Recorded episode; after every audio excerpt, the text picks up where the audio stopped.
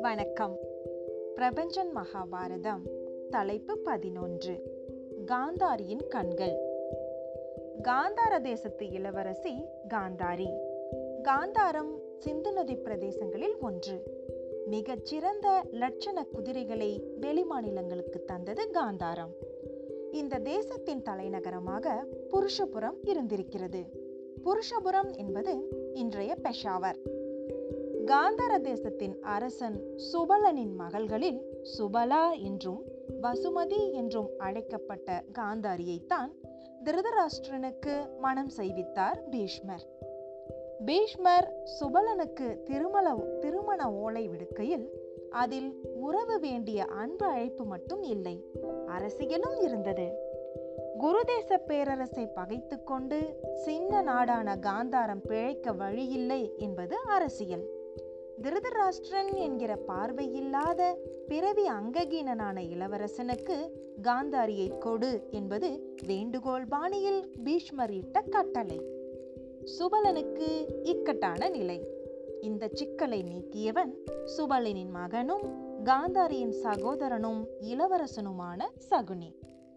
சகுனே இந்த அரசியலை மிக நேர்த்தியாக கையாண்டான். குரு தேசத்து சம்மந்தியை எந்த தேசம் எதிர்க்கும்? அஸ்தினாபுரத்து அரசியாக காந்தாரி முடிசூட பெற்றால் யார் காந்தாரத்தை பகைக்க முடியும்? இப்படித்தான் காந்தார பெண்ணின் ஒரு முழு வாழ்க்கையும் சகுனியின் பகடைக்காயாக மாறியது. மிக பெரும் சேதனத்தோடு காந்தாரியை ஒரு பல்லக்கில் ஏற்றிக்கொண்டு சகுனி அஸ்தினாபுரத்தை நோக்கி புறப்பட்டான். நகரத்து பிரம்மாண்ட அரண்மனை கட்டடங்கள் ஊரின் செல்வச் செழிப்பு மந்திரி பிரதானிகள் என்று அவளை வரவேற்க வந்த பிரமுகர்கள் எல்லாம் அவளுக்கு மிகுந்த மிகுந்த கிளர்ச்சியை தந்தார்கள். அனைத்துக்கும் மேலாக பேரரசி சத்தியவதி தேவியும் அனைவருக்கும் மேலான பீஷ்ம பிதாமகரும் அவளை வரவேற்க நின்றதை அவள் நம்ப முடியாமல் பார்த்தாள். வா காந்தாரி நீ அஸ்தினாபுரத்திற்கு வந்த புதிய ஒளி விளக்கு. பரத வம்சத்தை பிரகாசிக்கச் செய்ய வேண்டியது உன் பொறுப்பு என்று வரவேற்றாள் பேரரசி. பீஷ்மர் அவளது சிரசில் கையை வைத்து குழந்தை நீ பெரிய சிவபக்தை என்று எல்லோரும் சொன்னார்கள். உனது மேலான ஒழுக்கம் சிரத்தை உதார குணம் எல்லாம் அறிந்தே உன்னை நானும் அம்மாவும் தேர்ந்தெடுத்தோம். இந்த அரண்மனைக்குள் எல்லா செல்வமும் இருக்கிறது. ஆனால் மங்களம் மட்டும் பல காலமாக இல்லை. நீதான் கர்வ கௌரவ வம்சத்தை வளர்த்து குரு தேசத்தை அம்மாவும் பேரரசியுமான சத்தியவதி தேவியார் சொன்னது போல பிரகாசிக்க செய்ய வேண்டும் என்றார். பேரரசி மற்றும் பீஷ்மர் கால்களில் பணிந்து காந்தாரி சொன்னால் இந்த கணம் முதல் அஸ்தினாபுரமே என் தாய் வீடு குருதேசமே என் தேசம் என் தாய் தந்தையராக இருந்து என்னை உத்தரவிட்டு வழிநடத்த வேண்டும் என்று உங்களை வேண்டிக் கொள்கிறேன். மாபெரும் உங்கள் மரபுக்கு உகந்த மருமகளாகவும் அரசுக்கு உகந்த இளவரசியாகவும் மகிழ்ச்சிக்கு உகந்த பணிப்பெண்ணாகவும் நான் விளங்க பெரியவர்களாகிய தாங்கள் என்னை ஆசீர்வதிக்க வேண்டும் என்று மிகவும் பணிந்து சொன்னாள் காந்தாரி. சத்தியவதி மகிழ்ந்து போனாள். எல்லோரையும் விடவும் அதிகம் மகிழ்ந்தவன் சகுனி. காந்தாரத்தின் பாதி அளவாக இருந்தது காந்தாரிக்கு ஒதுக்கப்பட்டிருந்த அரண்மனை. காந்தாரியின் தோழியும் இளமை முதல் ஒரு சிற்றன்னையும் போல இருந்து அவளை வளர்த்த விலாசினி வியந்து போய் சொன்னால் நம் காந்தாரத்தையே எடுத்து இந்த அரண்மனைக்குள் வைத்து விடலாம் போல இருக்கிறதே என்று. காந்தாரி கண்கள் விரிய தன் இருப்பிடத்தை கண்டு கழித்தாள். அவள் இருந்த உப்பருகையில் இருந்தே தோட்டம் தெரிந்தது.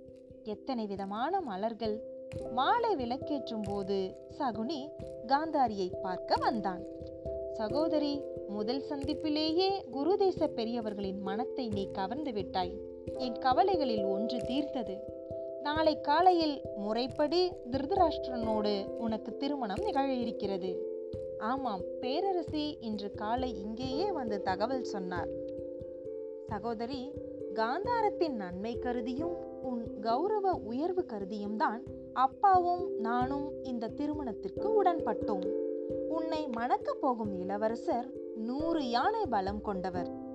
பூமியில் வாழும் இளவரசர்களிலேயே பூமியாலும் ஐஸ்வர்யத்தாலும் தனக்கு நிகரில்லாதவர். புருஷ சிம்மம் அவர். அந்த சின்ன குறை அது ஒரு குறையே இல்லை என்றான். கட்டிலில் சாய்ந்து அமர்ந்திருந்தவள் திடுக்கென்று எழுந்து என்ன குறை என்றாள். சகுனி மெல்லச் சொன்னான் அவருக்கு புறக்கண்கள் தான் இல்லை ஞானக்கண் மட்டும்தான். என்ன சொல்கிறாய் பார்வையற்றவரா? என்றாள் காந்தாரி. ஆமாம் என்றான் சகுனி. செய்தி அறிந்து காந்தாரியின் அரண்மனைக்கு ஓடி வந்தார்கள் சத்தியவதியும் திருதராஷ்டிரனின் தாயான அம்பிகாவும். மருமகளே என்ன இது? கருப்பு துணியால் கண்களை கட்டியிருந்தாள் காந்தாரி. என் கணவருக்கு இல்லாத ஒன்று எனக்கு வேண்டாம் அத்தை. அவருக்கு கிடைக்காத விழி இன்பம் எனக்கும் வேண்டாம். கண்கள் இல்லாத கணவனுக்கு பார்வையாக இருக்க வேண்டியவள் அல்லவா நீ? என்றாள் சத்தியவதி ராஜமாதா வெறும் விழியா பார்க்கிறது? மனமல்லவா பொருளை அறிகிறது? ஆத்மா அல்லவா பொருளின் தன்மையை உணர்கிறது?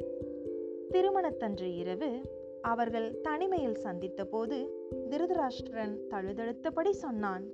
என் மனைவியின் முகத்தை கூட பார்க்க முடியாத தீமையால் தின்னப்பட்டவன் நான். பார்வை இழத்தல் அதுவும் பிறந்ததிலிருந்தே கண்கள் இல்லாது இருத்தல் ராட்சச துயரம் காந்தாரி. இந்த துயரையும் எனக்காக நீ ஏற்கத்தான் வேண்டுமா? இது உன் கனவுகளை கெடுத்த எனக்கு நீ செய்த எதிர்வினையா? குற்றம் செய்த உணர்வை எனக்குள் ஏற்படுத்தாதே. தயவு செய்து கண்களை மூடிய கட்டுக்களை அவிழ்த்து எறி என்றான். அரசே எந்த கட்டுக்களை அவிழ்த்தெறிய சொல்கிறீர்கள்? வினைப்பயனால் பிறவி தொடர்கிறது. பிறவி மேலும் மேலும் கர்மங்களை உற்பத்தி செய்து மீண்டும் பிறப்பெடுக்க வைக்கிறது. கண்ணுக்கு தெரியாத கயிறுகளால் கட்டப்பட்டு அக்கட்டுக்களை எங்கிருந்தோ யாரோ இயக்கியபடி இருக்க நானோ தாங்களோ என்ன செய்ய முடியும்? என்றாள் காந்தாரி. காந்தாரி குழந்தையை எதிர்பார்த்து கொண்டிருந்தாள். வைத்தியர்கள் இன்னும் சில நாட்களில் பிரசவம் நிகழும் என்றார்கள். வியாசர் பெருமான் அவளுக்கு நூறு பிள்ளைகள் என்று அருளியிருந்தார். காட்டில் இருக்கும் குந்தியும் இன்னும் சில நாளில் குழந்தை பெற இருந்தாள். திருதராஷ்டிரன் குந்திக்கு முன்னால் காந்தாரி குழந்தை பெறுவது எதிர்கால அரசியலுக்கு நல்லதல்ல என்று சொல்லிவிட்டு சென்றான். கௌரவர்களில் முதலில் பிறக்கும் குழந்தைதானே அரசனாகும். அஸ்தினாபுரத்தில் குழந்தை பெறுவது கூட அரசியல் என்றாகிவிட்டது. நீண்டு கொண்டே போன கர்ப்ப காலம் ஒரு வழியாக முடிந்து துரியோதனன் பிறந்தான். என்ன துரதிர்ஷ்டம்? அவன் பிறந்ததை உலகமே எதிர்த்தது. பேய்கள் பிசாசுகள் மட்டும் அவன் பிறப்பை ஆரவாரித்து வரவேற்றன. நரிகள் ஊளையிட்டு கொண்டாடின. பிணங்கள் எழுந்து நடனமாடின. ஒரு புயல் காற்றைப் போல அந்த புறம் வந்த விதுரன் குழந்தையை மடியில் வைத்திருந்த திருதராஷ்டிரனிடம் அண்ணா உலக நன்மைக்காக இந்த அசுர வித்தை அழித்துவிடு. இது குழந்தையே இல்லை களி. உமது குலத்தை இவன் அழிப்பவனாக இருப்பான். குல நன்மையை விரும்பு. ஒரு குலம் வாழ ஒருவனை விட்டுவிடலாம். ஒரு கிராமம் வாழ ஒரு குலத்தை விட்டுவிடலாம். ஒரு தேசத்துக்காக ஒரு கிராமத்தை விட்டுவிடலாம். தன் ஆத்ம விருத்திக்காக ஒருவன் பூமியையே விடலாம் என்றார். அப்போது பாய்ந்து வந்த காந்தாரி உலகில் எது வேண்டுமானாலும் நிகழ்ந்துவிட்டு போகட்டும். இவனை நான் இழக்க மாட்டேன் என்று குழந்தையை எடுத்துக்கொண்டு போனாள். காலச்சக்கரம் உருண்டபோது காந்தாரி உணர்ந்து கொண்டாள். விதுரன் உண்மையையே சொன்னார் என்று. சகல தர்மங்களையும் அழிப்பவனாக துரியோதனன் இருந்தான்.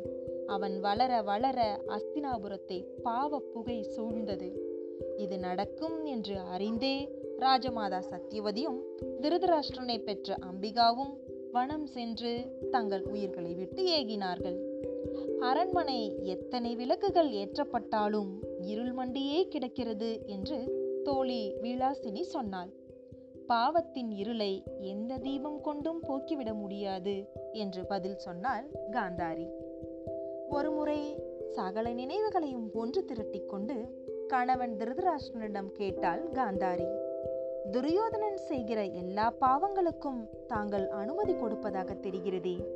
அதை எனக்கு விளக்குவீர்களா? என்றாள். திருதராஷ்டிரன் அமைதியாக இருந்துவிட்டு சொன்னான். உண்மைதான் காந்தாரி. நான் பாசத்துக்கும் அவனது பாவத்துக்கும் துணை போகிறேன். அவன் கேட்கும் எதையும் அவன் முகத்துக்கு நேராக என்னால் மறுக்க முடியவில்லை. இது என் பலவீனம். எனது ஒரே பலவீனம்.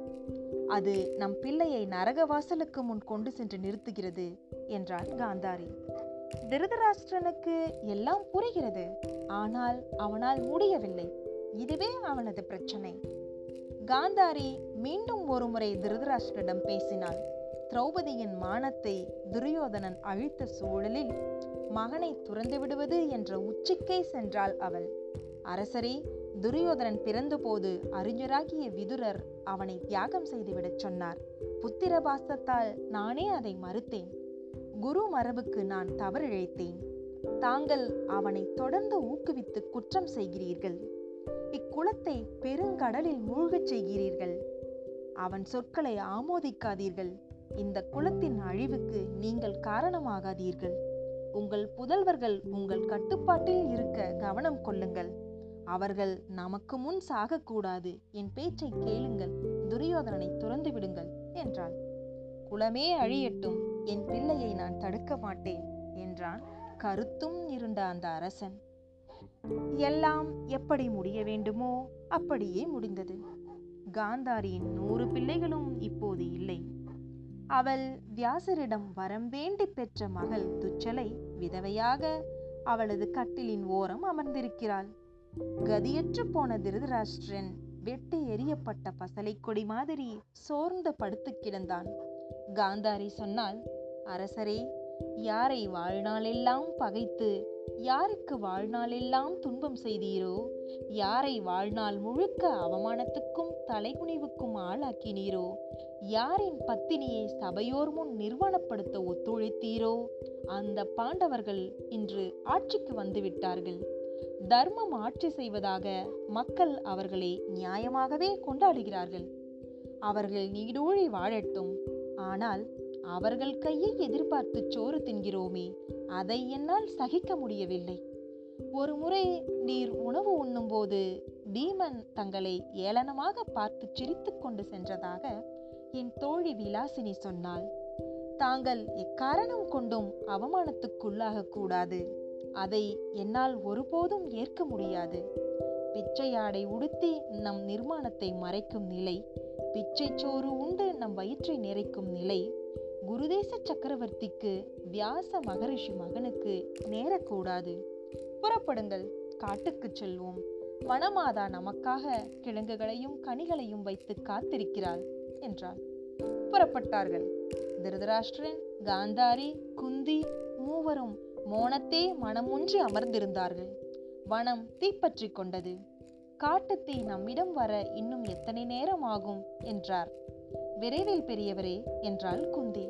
காந்தாரி சொன்னால் பாவத்தின் புகை மனம் என் கண்களுக்கு தெரிகிறது. என் மருமகள் திரௌபதியின் வயிற்றிலிருந்து புறப்பட்ட சாபத்தீ காட்டை அழிப்பதை என் கண்கள் காண்கின்றன. நான் கட்டை அவிழ்க்கவில்லை அரசே. ஆனாலும் என் கட்டுகள் அவிழ்ந்து விட்டன அரசே. அதோ அக்னி தேவன் கைகுவித்து உமக்கு வந்தனம் சொல்கிறான் அரசே. பதில் வந்தனம் செலுத்தும் அரசே. எழுந்திருங்கள். அதோ வானத்தில் தேவர்கள் வந்து நிற்கிறார்கள் அரசே. பிறவி கட்டுக்களை இன்று தொலைப்போம் அரசே. குந்தியின் தோலை பற்றியபடி காந்தாரியும் காந்தாரியின் தோலை பற்றி கொண்டு திருதராஷ்டிரனும் நெருப்பை நோக்கி நடந்தார்கள். மூவரையும் நெருப்பு சூழ்ந்தது எரித்தது. கைகூப்பியபடி நின்று எரிந்து வீழ்ந்தார்கள் மூவரும். அக்னிக்கு மரம் செடி கொடி விலங்கு சக்கரவர்த்தி சக்கரவர்த்தினி என்றெல்லாம் பேதம் எதுவும் கிடையாதே. இத்துடன் தலைப்பு பதினொன்று நிறைவு பெறுகிறது. நன்றி.